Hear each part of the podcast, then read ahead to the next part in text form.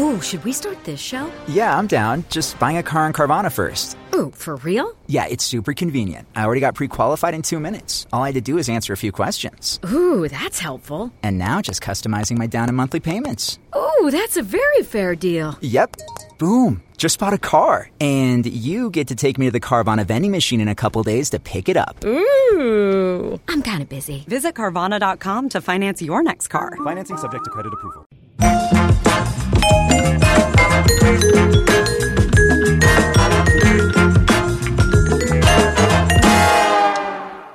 Hey, welcome to Dr. Drew Podcast, everybody. Thank you all for supporting the people that support us. We try to carefully select the people that are supporting us here, and we appreciate you supporting them. Don't forget to check out Tuesday, Wednesday, and Thursday at 3 o'clock. We do that streaming show, drdrew.com TV. A lot of controversy swirling around that show, particularly as it pertains to vaccines and vaccine therapies and lockdowns, and trying to interview all the people that, well, maybe we're silenced during this whole thing. Try to get an understanding, ascend to the truth, as they say. And, of course, After Dark, it's all at drdrew.com. But most importantly, we appreciate you being here today. Guest is Tara Vander Dussen. Her website is Tara, T-A-R-A, Vander Dussen, VanderDussen.com, where you can get her blog, also a.k.a. the New Mexico Milkmaid. Tara, welcome to the program. Yeah, thanks for having me on. So why would somebody go to your website? So what you could find on my website is all about dairy sustainability. So dairy's impact on the environment. And what are people misunderstanding about that? I mean, that's, I think, your main, isn't that your main crucible to carry, which is that there's a lot of weird shit flying around farming, dairy farming and beef and cattle. And, you know, what's your perspective? Yeah, there is a ton of misinformation out there. So I'm actually a fifth generation dairy farmer. So I now dairy farm with my husband and his family, but I got my degree in environmental science, and I've been an environmental scientist for dairy farms across the Southwest for about the last 12 years. And what I was seeing was a ton of misinformation online that just didn't line up with what I was seeing in real life on dairy farms. And so I started sharing. Give me an example of what the top three common misconceptions. I would say that cattle are the largest contributor to climate change. I see that a ton, like that headline, that kind of like soundbite a lot. I see a lot of misinformation around milk and, you know, what's in it, what's not in it when it's on the grocery store shelf. And just some, you know, general conversation around organic versus conventional and all of those kind of topics. So it's very broad, but at the end of the day, just kind of trying to set some truths out there. Well, let's start with the CO2 production by cows, which always goes to cows farting, which was never the case. It's always been cows burping, right? It's always been right. Stomach. What is the misconception there? Yeah. So actually, it's not CO2 either. it's methane. That is, yep. Yeah, that they're burping. Yes. And so actually, animal agriculture, this includes dairy, beef, accounts for less than 4% of our total greenhouse gases here in the United States. And actually, dairy has set the goal to be carbon neutral or better by 2050. And right now, we're on track to meet that goal. And I think when people hear those numbers alone, they're pretty surprised because it's just a little bit different than what they've seen online or some of the headlines. As always, you know, the stuff that goes viral on social media is never the facts or, for instance, what you would say. It's always what somebody says you said or someone says the facts are, and it sounds good, and therefore that goes viral. It's just uncanny how awful the level of sophistication is in the country now because of social media. It promotes these bites, these ideas. Oh, cows farting creates the methane. Blah blah blah. Going to contribute to the greenhouse gases. It just sounds good. It catches on, and then it's in people's head. And even when you tell them the truth, they'll come back around a month later, and they'll have the old misconception in their head still. It's wild. I have to agree with you. I just heard a micro podcast where he said sound bites are the killer of conversation.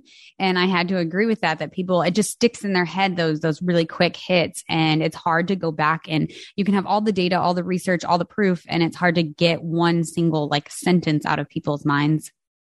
That was number one. Number two was what's in milk, right? So yes. People throw estrogen in milk and all kinds of antibiotics in milk. What's the reality? Yeah, the reality is that every single tanker of milk that leaves my farm or any farm across the country is actually tested at the parts per trillion for antibiotics, for quality, for a number of different things. And so if it came back positive for anything, we have to dump the milk, and we actually have to pay for it. And it's tested again at the plant. It has randomized samples on the grocery store shelf. It's honestly one of the most tested, regulated foods in the entire country. And it's actually really cool to see everything that goes on behind the scenes in order to have all those checks and balances in place to make sure that nothing like antibiotics ends up in the shelf, in milk on the shelf. What's also telling is, you know, milk gets in the crosshairs, but no one ever mentions butter or cheese. Yeah, magically, those products don't have these things that are in the milk that creates the products. Yeah, it's so nutty.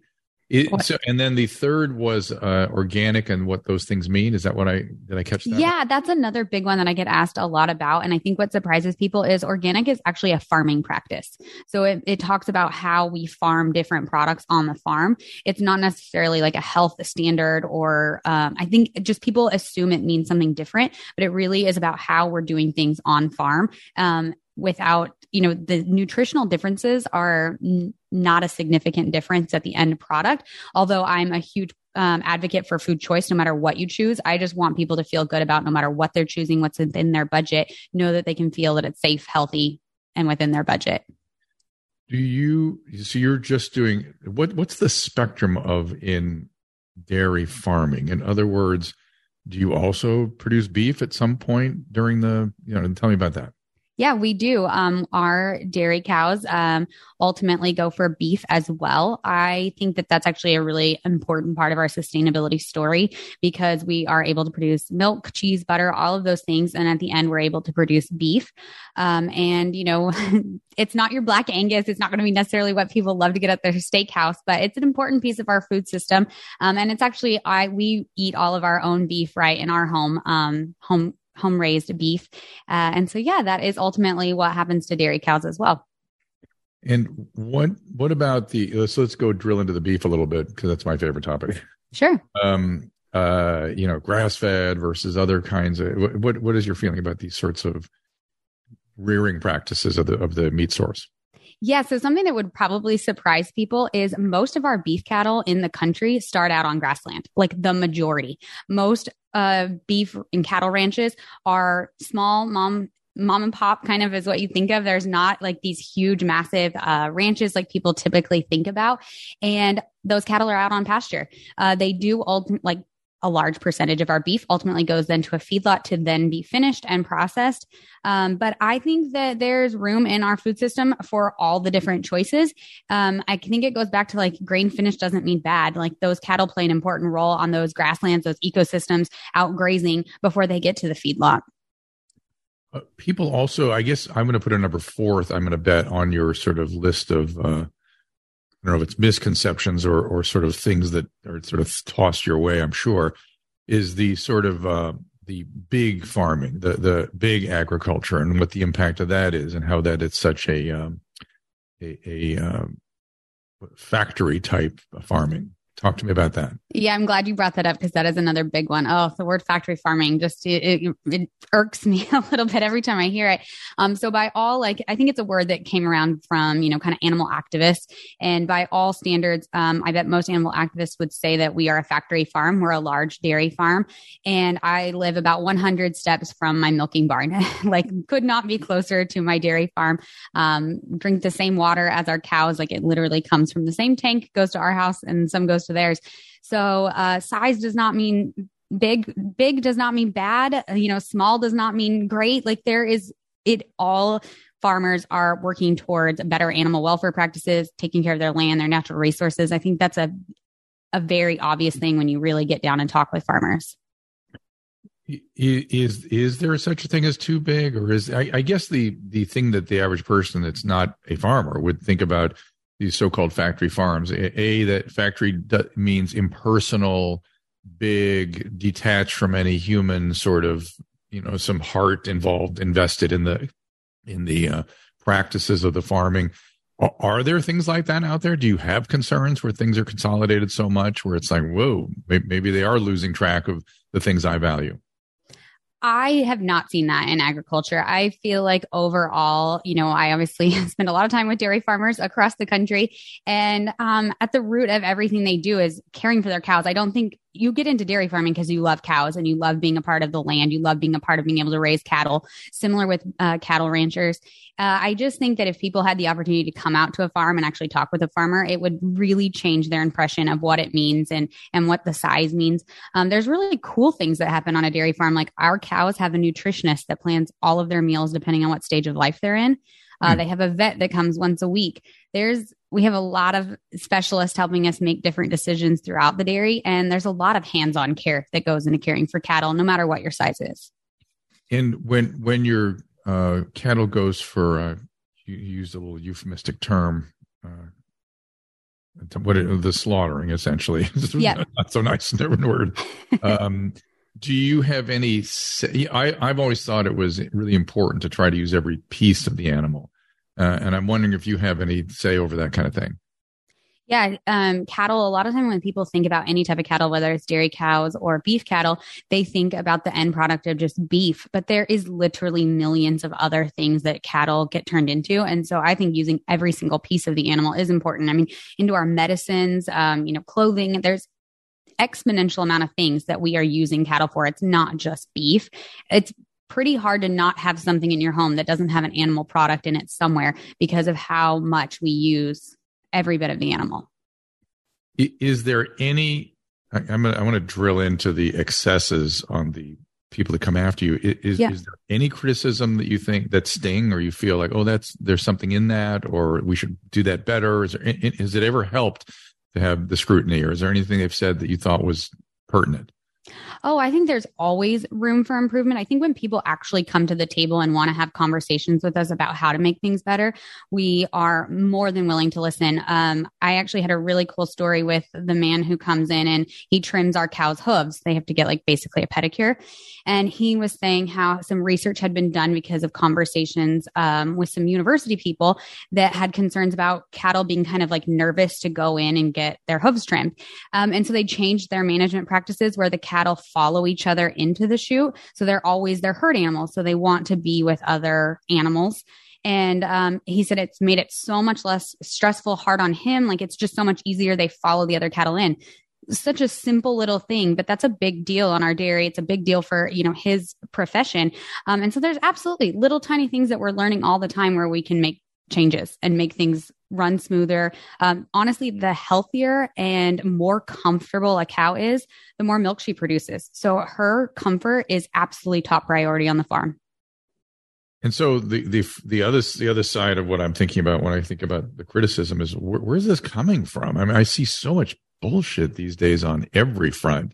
And, I have my own sort of, have you ever heard of Gelman's amnesia? Gelman amnesia. Dr. Gelman was a famous physicist that would pick up the paper every day. And whenever he'd see a story on physics, he'd go, oh my God, they don't know what they're talking about. Where do they get these ideas from? What's going on? And then he'd go on to read the rest of the paper and assume they were getting that right. The complex international relations, policy issues. Of course, they're getting it all wrong. Yeah. And so where is this coming from? Why are they getting it so wrong? How are they getting it so wrong? Tell me about that. Yeah. I mean, I kind of call it the global anti-meat narrative that's kind of out there, that there is, this push that beef and cattle are bad for the environment. If you really want to get into the weeds of it, Livestock's Long Shadow was a big part of it, was a study released by the UN that ultimately got shown had a lot of issues with how the different methods were used, how they were using it to calculate what cattle's impact on the environment was. They have since released a new study, but obviously that one hasn't made the headlines quite like Cattle's Long Shadow has.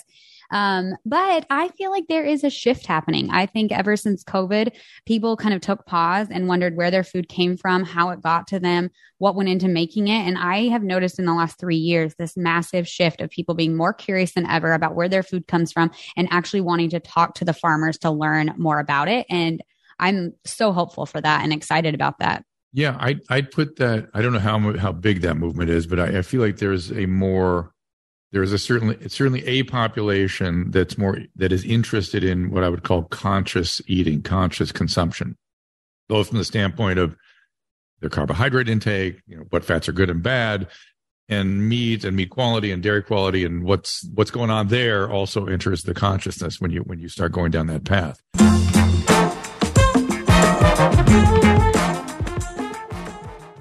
People are always bugging me for health advice. Well, today I'm going to give you some. I'm excited to introduce our sponsor, Wild Health, founded by two ER physicians. Wild Health takes a proactive, preventative approach to healthcare.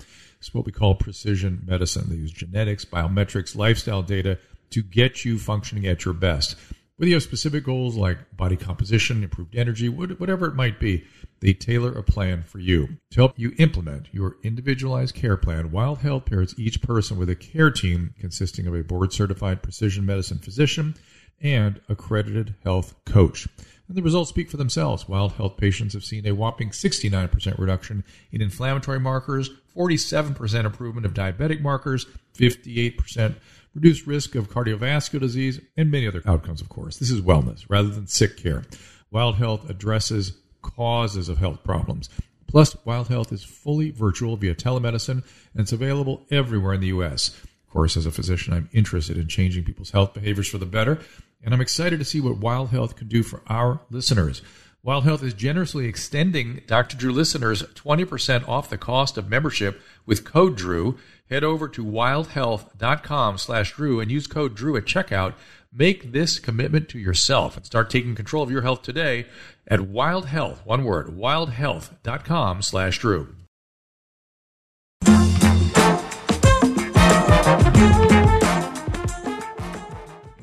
But I'm still wondering these movements that are so disconnected from reality are so troubling for me. Let me ask it this way. What's the worst thing they've done to you guys? What's the worst thing they've sort of tried to do, or have they had direct impact on your life or your business? They have had some direct impact. Activists have had, played different roles.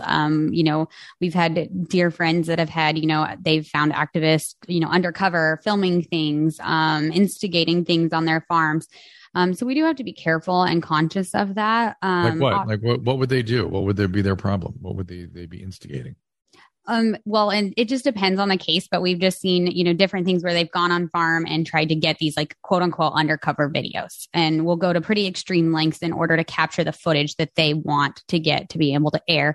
And so I would say as far as physical threats, that would be the biggest. And then I would say it's just, the overall push for different policies, different decision-making. When you think about our nutritional guidelines in this country, you can still see a push for different plant-based options. We see schools that are taking, meat and milk off the menu, which, obviously as a dairy farmer, I find that concerning, but also as a mother, I can find that concerning that we're going to be taking off high quality, nutrient dense foods off the menu. That never feels like a good idea for me. Yeah. I agree with that. I am a fan of protein, a fan of the highest quality protein. And I'm not sure we get better than beef out there. I mean, that's, here's the extraordinary thing. If you presented it as we've come up with a new process where this extraordinary insight, this extraordinary scientific finding allows us to take low quality plant product and grass and turn it into a high quality protein for human consumption that can literally change health. It's what is it? What is that? God took care of it. Nature took care of it for you. And in history, in the relationship with these domesticated animals is how we were able to get there. But it was done by nature, which is, again, isn't that the highest sort of cry that people want? Nature and things natural. Speaking of natural, that's another, organic and natural are words that are in, all over foods. They seem to me to be almost exclusively marketing instruments, but do they mean anything to you? Yeah, labels are such a hard one. We actually talk about this a lot on our podcast, Discover Ag. Labels are one of those things that you can't live with them and you can't live without them, right? People are looking for labels. They want to see labels, but labels don't always mean what they think they do. Natural is not regulated at all. It doesn't really mean anything. I mean, I always joke that arsenic is natural. There's lots of really terrible things. Amanita phalloides is natural. You lick it. It's a mushroom. If you lick it, you'll be dead in about 3 hours. That's natural. That nature puts those things to protect the plants and sometimes the animals. Yeah, that's why they have those chemicals developed. And then there's all natural or 100% natural. You can slap that on anything. I could put that on my coffee cup and it would fly. I don't think that, is there any regulation on those sorts of labels? No, those ones are not regulated. And then there's also labels that are frustrating, like in animal products, like in the poultry side of things that say like, no antibiotics used ever. Well, there's no antibiotics used in any poultry on any animals in the United States. So again, that label, but if people are looking for it, I can see the marketing behind it. They want to put it on there, but it's misleading then for people to think like, oh, so if it doesn't have that label, you know, then it's not as good. And so it's extremely confusing for the consumer. I can't imagine going into the grocery store, not knowing about agriculture and the farming practices and just kind of feeling overwhelmed by all the labels in the grocery store. Well, you just ignore natural. Just ignore natural. But let's talk about organic. What's going on with that one? Yeah. So organic, I mentioned, is actually a farming practice. So I'll talk about dairy since that's my background, but there's differences of what we do on the farm for whether you're organic or not. So if you're organic, it means that you are feeding organic feed and cattle are grazing for so many days out of the year. It kind of depends on where you're at, what your climate's like. But it doesn't necessarily mean pesticide free. It has to be quote unquote natural pesticides and fertilizers. And so there's just some differences there of what that actually means. The end product though is very similar. Obviously milk, the nutritional differences is not significant. It has the same amount of protein, calcium, all of those good things. So again, you know, that food choice, if those farming practices are really important to you, then absolutely choose organic. If you don't want, you know, if that doesn't matter as much to you, then conventional is just as safe and healthy. So I'm a little confused. So organic, is that regulated and has certain criteria you have to follow? Yes. And that's really in the farming practices, not in what's going into the container, right? Correct. Right. So it's regulated by the USDA and you have to follow all of these different farming practices. But like ultimately, if you compare the two milks nutritionally, they're similar. I think when the consumer thinks about organic, they're wanting to avoid sort of so-called unnatural or chemicals in their food. Is there any concern? Let's just stay with insecticides for a second in non-organic farming and insecticides. Yeah. So the difference again is whether you're using synthetic fertilizer, you know, pesticides, all of those things, or, you know, the natural approved list from the organic, from the USDA organics list. That is the main difference. Also within organics, you cannot use GMOs. So if that's an important thing for you, then organic would be the choice there. So there's just a number of different criteria that kind of fall within there, of how, and then the grazing cattle, the cattle must graze for a certain amount of. I think what I'm asking though, would you have any concerns in having non-organic products? Oh, those? Sorry. I misunderstood your question. No, yeah. I would not. I personally choose the cheapest milk on the shelf. Yeah. And insecticides over the years have there've been issues. How are we protecting ourselves from that sort of thing today? And not only that, but I guess, well, we'll talk about GMOs in a second, but insecticides, go ahead with that. Okay. Yeah. So this is not my area of expertise, but it really would surprise people. They came out and saw how much we actually use. It is a very small amount per acre, just a little bit. We mix it with water. And so if you ever see a field being sprayed, that is not the spray of all of the quote unquote chemicals. A majority of that is actually just water that we mix in to dilute the product and then ultimately spray over the field. And GMOs, any concerns about that? What about the over concern people have? I'm turn over my cards. I was involved in the ecology movement in the 70s, which is really the same thing as the climate movement today. And we were predicting the end of the world, like every ecology movement. It was 1976 and the end of the world was coming. There was going to be an ice age, number one, for sure. Number two, acid rain was going to destroy agriculture in the East. And number three, there were four things. So number three was no way to avoid massive famine, impossible. And number four, we're running out of hydrocarbons, should be done in 7 years. That was it. There was a categorical math behind everything we said. It was the way of the world. And it has given me a little bit of a perspective on the excesses of today's climate alarmists. I'm not saying that climate doesn't exist. It's the alarmist part that I was a part of that I know goes to excess very easily. And it's virtually impossible mathematically to really predict these things to the point that you should or should not be alarmed. It's almost impossible. But when the GMOs came along, that was the end of our prediction of famine. That literally saved hundreds and probably a billion lives. So that was pretty impressive to me. Should we have concerns about GMOs? Yeah, so I'm pretty pro-GMO because I agree with you. I think that the good it has done in our world and how it has propelled us forward. I mean, every year we're asking farmers to do more with less. I mean, we're losing acres and acres of farmland every year here in this country. We want to be using less water. I'm out in the West. I'm in New Mexico, so we have very scarce resources of water. I want to use every tool in our toolbox in order to be able to produce more food with less. And ultimately, that's a benefit to the environment as well. If I can use less land to produce more while still replenishing the nutrients in our soil, then we have more room that can for land that can go into conservation. I mean, agriculture, if you really think about it, improving like the technology in agriculture is one of the safeguards of having conservation. If we can use less ag land, we can have more land in conservation. Yeah.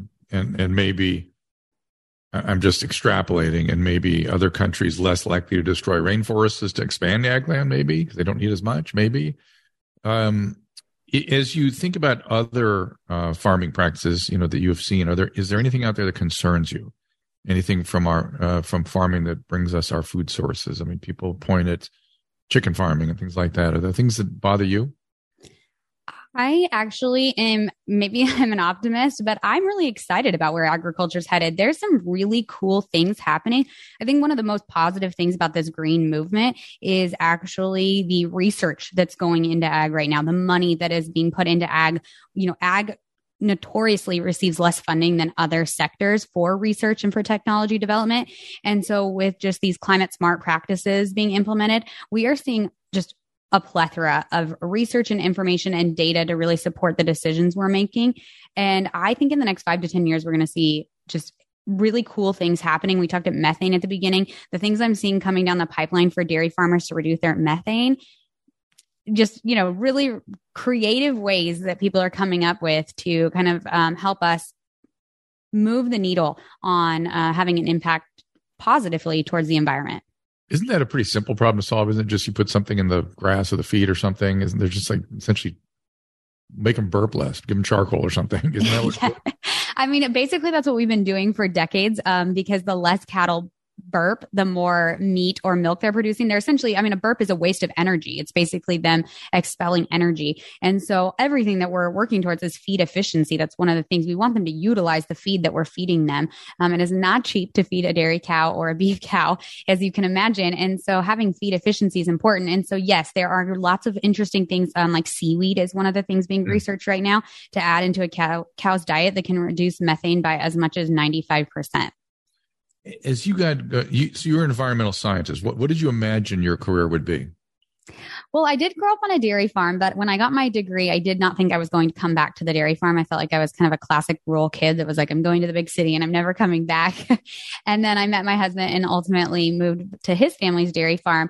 And then it kind of just became a very natural fit. When I was going through college, there was a lot of regulations being put in place in New Mexico around dairy farmers and dairy farm, like their permits and water usage.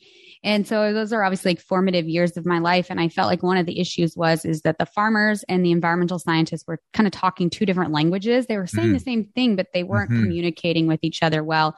And I thought if I could get a degree in environmental science and, you know, growing up on a dairy farm, be kind of the liaison between the two. And so that is what I've done for the last 12 years is I have clients that are dairy farmers and I assist them with, you know, their permitting and regulations at the state and federal level. Do you have any successes that you sort of are proud of that you want to point at? I think that I am overall proud of a lot of different projects. You know, one of the things that I always tried to go with my farmers with was you don't have to do everything and you don't have to do it all this year, but let's every year come up with 1 to 2 things that we can make improvements on. What can we do that would just get us that much more water efficient? What can we do that would improve soil health? Like, let's just pick one thing each year. And a lot of times what I found is in sustainability, we want these big, huge projects, you know, that really like that somebody in the news would write home about, that would share about it, headline. And really sustainability is making small changes every single day that have a big impact.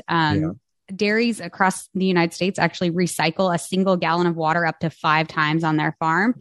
It's not that exciting of a headline, but it's actually really cool when you think about it, all the ways they're able to utilize a single gallon of water. And that's management practices. How do you recycle it 5 times? This is really cool. So the first time they use it to cool the milk, because milk comes out at 100 degrees and groundwater is typically at about 55 degrees. So they use it to cool the milk. They'll use that same water to clean the equipment. They'll take that water to flush out the back of the barn.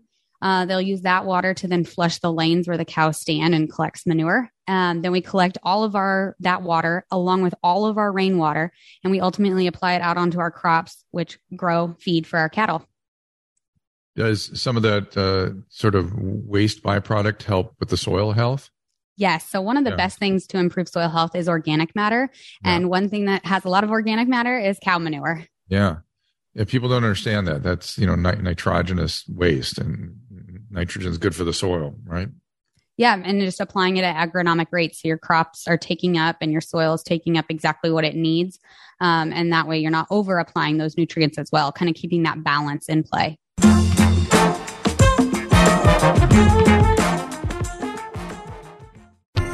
I'm John Glover. Emmy Award-winning researcher John Glover, and I'm Marissa Pinson. Critically unacclaimed TV writer Marissa Pinson. Aww. And we're the hosts of the new podcast, On Brand with John and Marissa. Join us every week for an exploration of the world's most interesting and iconic brands, like Walmart. Do they still have the old people who say welcome to Walmart? No, they got rid of them. So you just want more old people in the store? I want every staff member to be over 90. And Heinz. Heinz. I say Heinz. Like a German dictator. And while you learn about these legendary brands, you'll also learn a bit about us. Hey, John, do you still sleep in shoes?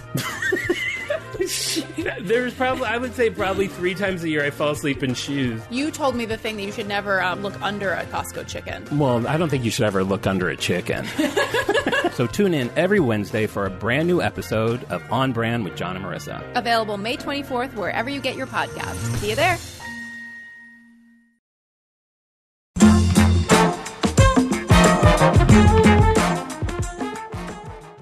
Have you guys gotten some of the water that came to the West Coast?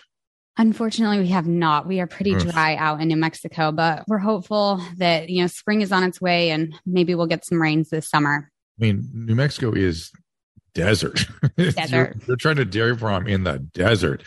How do you get your water? Is it Colorado River, or where does it come from? We are 100% groundwater. How is it groundwater? You have to drill into the earth's core. Yeah, we're on the Ogallala Aquifer, so that is where we get our water, but we are very dry. I think we get less than 10 inches a year now, but the cows love it. Cows love dry climate, and so they quite enjoy it. But yes, a lot of the things that we're doing on our farm actually are figuring out ways to grow crops with less water, so drought-tolerant crops that just don't need as much water in order to grow, and we've been really experimenting with that over the last about 5 years, trying different varieties, different crops. Some have been successes and some have not.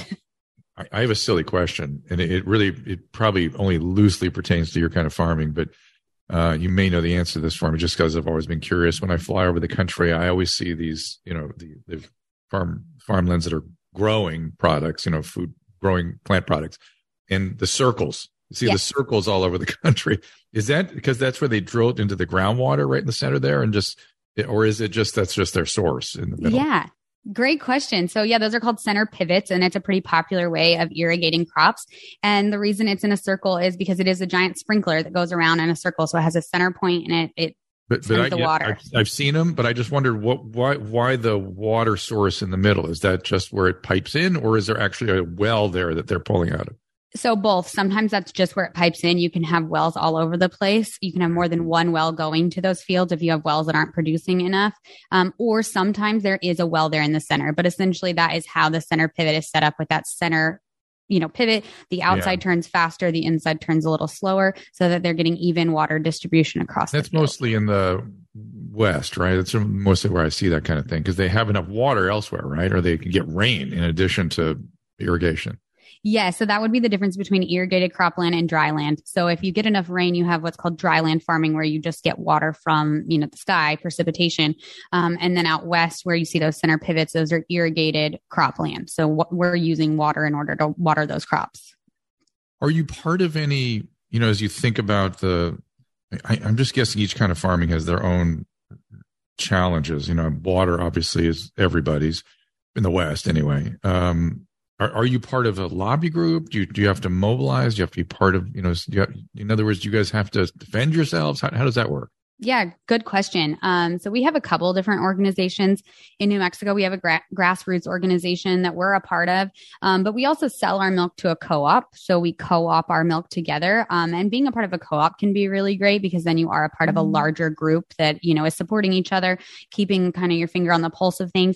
And then there's a few different organizations that we're a part of. Then beyond that, at a national level that can lobby for us. You know, there's about 37,000 dairy farm families across the country. So getting us kind of all together is an important piece of this because, I mean, you know, 98% of us are just family farms owned and operated. So kind of getting together gives us a little bit bigger voice and kind of has our, you know, concerns heard.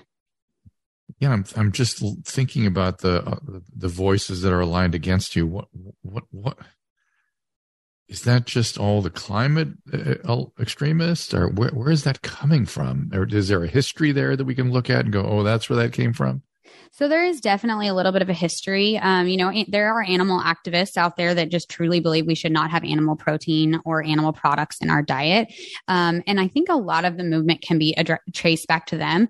I would say that kind of from the research I've done, I've seen a definite connection that animal activists saw a link with climate activists that they could kind of team up, like hitch, you know, their cart to their wagon to their horse and kind of propel that forward. And so I think there are some ties there. And obviously, I believe that each person should have their own food choice if you choose not to eat animal proteins. I just don't think other people should make that decision for other people. Yeah. I mean, particularly, boy, when I think about my elderly patients, you know, the protein requirements go way up.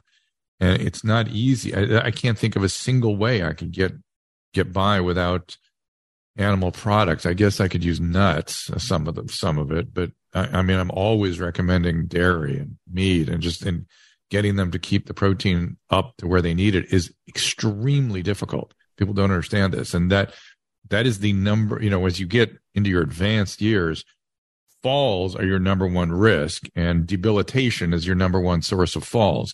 And debilitation is very much hooked to your nutritional, your protein intake, not just your nutritional intake, your protein intake.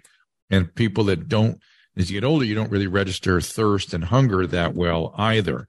And so to try to sit and eat plant products all day, it's almost laughable to me. I've never seen someone in their 80s and 90s pull that off. So all of our great concern about the elderly, protect them against COVID. Why don't we don't?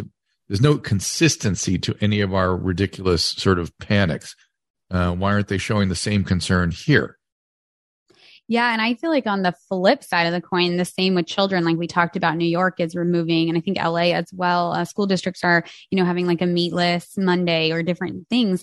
And I feel like with kids as well, especially kids that, you know, are underprivileged children or children who aren't getting the nutrients that they need, whether, you know, we have, you know, picky eaters and we have so many different things. And I feel like dairy is often a food source that they love and that gives them that nutrients. You know, we have a country that is deficient in iron, calcium, and protein. And when you talk about removing dairy and meat, you're talking about our primary sources of those three things. And so it is very concerning about what that will do, like, to people's health long-term, if we're already starting it at such an early age of restricting those nutrient-dense foods.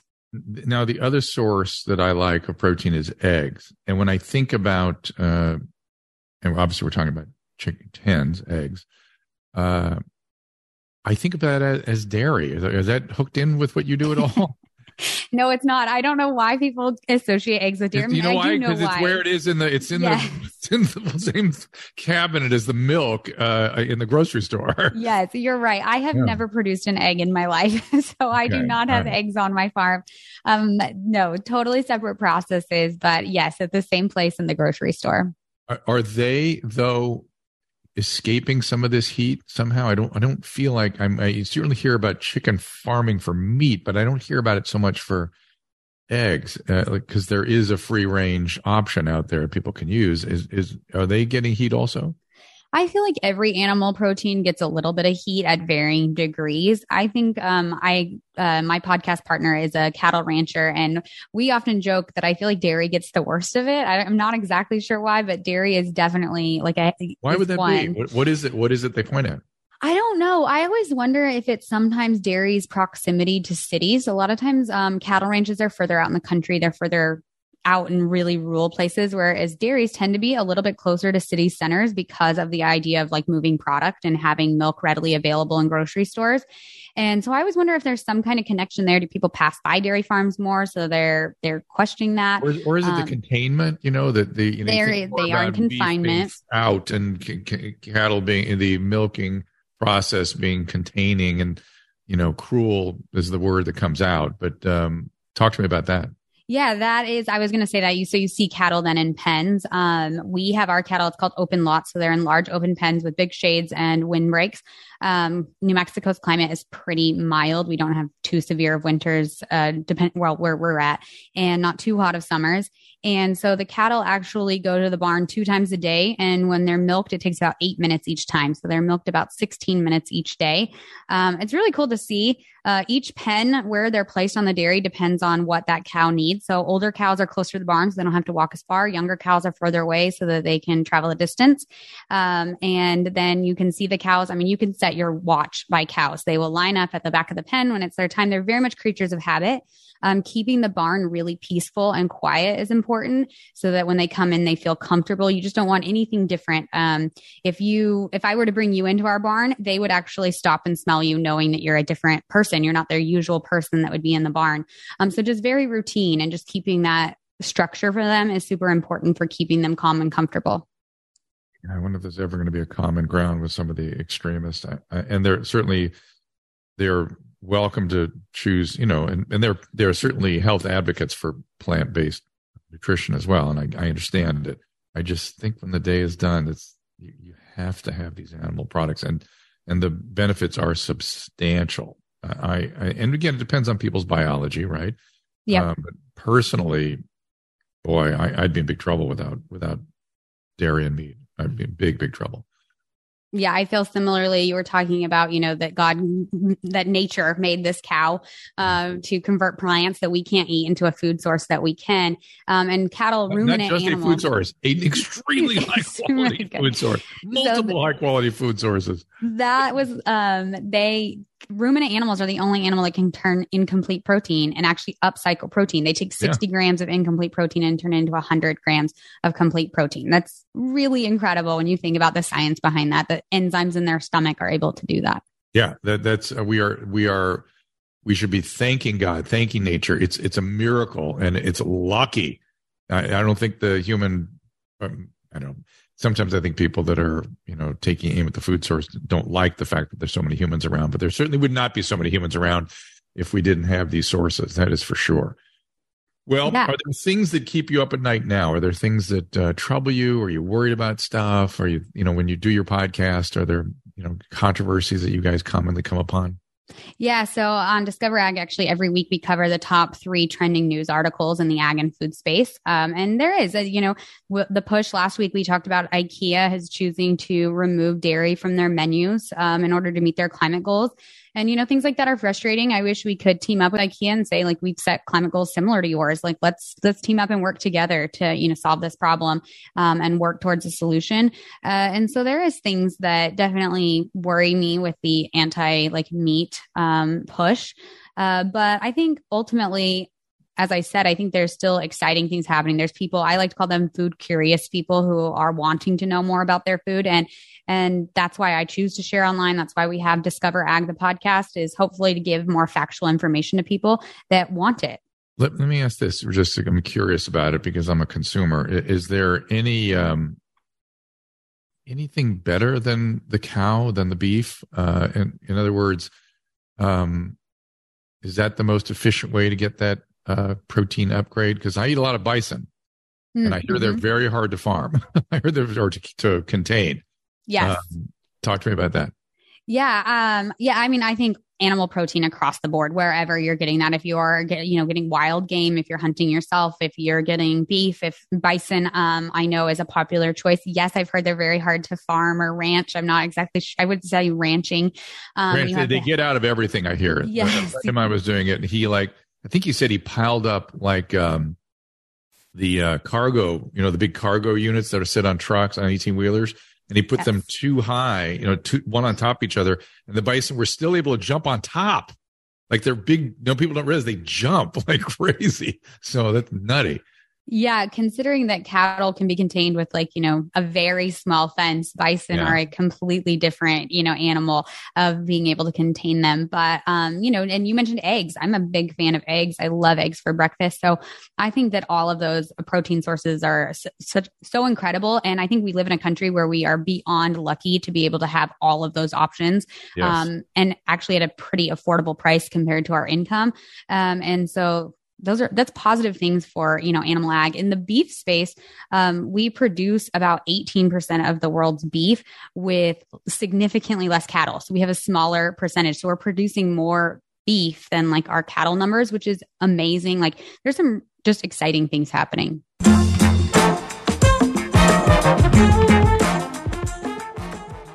Last Days, a new podcast exploring the biggest icons in pop culture taken too soon and what led to their untimely deaths. It seemed like he was on the cusp of this sort of demise. The juxtaposition between that and the onstage persona that caught us all off guard. Conspiracy theories, shocking details, and untold heartbreak. Hosts Jason and Derek unpack the stories behind each star's demise. This was an unnecessarily ghastly presentation of gory details. It was a media blowback, accused the corner, basically clout chasing. Larger than life, bigger in death. Last Days, available wherever you get your podcasts.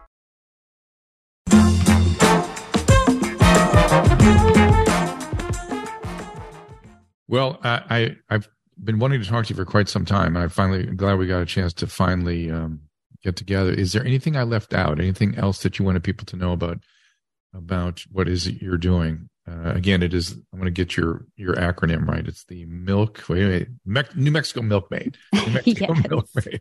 That was my original Instagram handle. If you want to follow me now, I'm just at Tara Vander Dussen on Instagram, and you can always check out our podcast, Discover Ag, where again we covered topics in ag and food.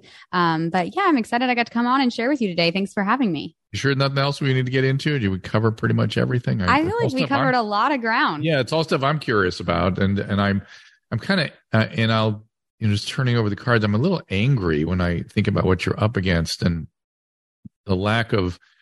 I come at it from my profession, which is the lack of understanding of the diversity of people's needs for nutrition and the different nutrition needs across the lifespan, and the fact that other people want to force how you nourish your family and your children is just deeply offensive to me. And by the way, at the same time, I'm sympathetic, as are you, that animals need to be treated with respect and done, and all these things we've been talking about is, certainly I worry about animal suffering for sure, but there are ways to mitigate that, as you pointed out. The other issue is that this is a symbiotic relationship we have with these animals we use as food sources. They would not exist, certainly not in the numbers that they do, were it not for us. They wouldn't be around. They would have been a small niche in some sort of natural environment. And people argue, okay, well they prefer that. Okay, I get it. But the fact is that we have this wonderful natural process that we take advantage of that's allowed the human being to flourish, and why we would condemn that. I'm with you about just making it better, making it more humane, making it more efficient. And, people don't also realize that, when it comes to agriculture and botany, there are giant institutions of science dedicated. I mean, Caltech has a whole botany department that is, world famous, that has come up with a lot of the things that have and are continuing to come up with stuff that will change all of this, so we can just do it better, more efficiently, as you say.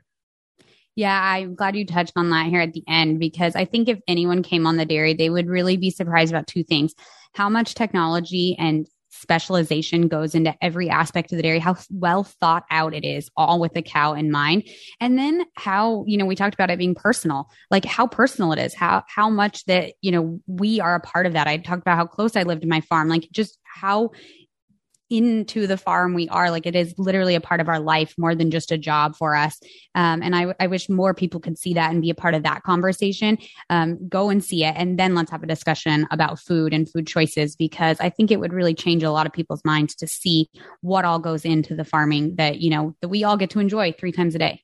Is there actually a way to do that? I mean, should people knock on the door? I mean, they could, as you said, the dairy farms are near the cities. So they go, hey, I'd like a tour, please. And people, oh, that seems... You guys are busy. Yeah, some people do agritourism and open up the doors. It just depends. I always recommend finding someone online. There are tons of great farmers, not just dairy farmers, like farmers across the board sharing about what they do. Social media has given us that. If there's one good thing about social media, it's that it opens you up to people that are near and far from you, and exposes you to different ways of life. And so I always recommend, you know, find a farmer that you can follow online, ask them your questions. Typically, if they don't know the answer, they're going to find someone who can tell you, point you in the right direction, and just kind of connect you with the right source. Is this going in a good direction, do you think? I think so. I really do. You always hear also, oh, the death of the family farm, and there's no, you know, agribusiness is taking over. Those are the sorts of, you know, headlines you see. Is that not happening? And you feel optimistic that people like yourself will continue to thrive? I do feel optimistic. Yes, there are challenges. I don't want to like downplay that. There are lots of challenges. Most agriculture producers are price takers, not price makers, which can make things very challenging in this global economy that we now live in.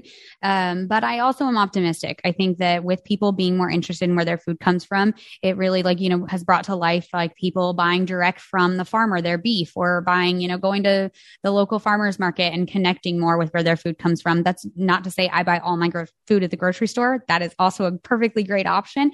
But if you want to be more connected to your farmer, I feel like we are at a point where we are moving towards opening up that connection more than we ever have, or more than we have in a long, long time. I think that's a good place to stop. So I really appreciate you being here, Tara. And once again, Tara Vander Dussen, Vander Dussen, VanderDussen. The website, taravanderdussen.com. And tell us one more time your social media handle. Yeah, I'm at Tara Vander Dussen. And then you can find us at Discover Ag, or our podcast, Discover Ag. There you go, Tara Vander Dussen. Thank you so much, and we'll see you all next time. All conversation and information exchanged during the participation in the Dr. Drew podcast is intended for educational and entertainment purposes only. Do not confuse this with treatment or medical advice or direction. Nothing on these podcasts supplement or supersede the relationship and direction of your medical caretakers. Although Dr. Drew is a licensed physician with specialty board certifications by the American Board of Internal Medicine and the American Board of Addiction Medicine, he is not functioning as a physician in this environment. The same applies to any professionals who may appear on the podcast or drdrew.com.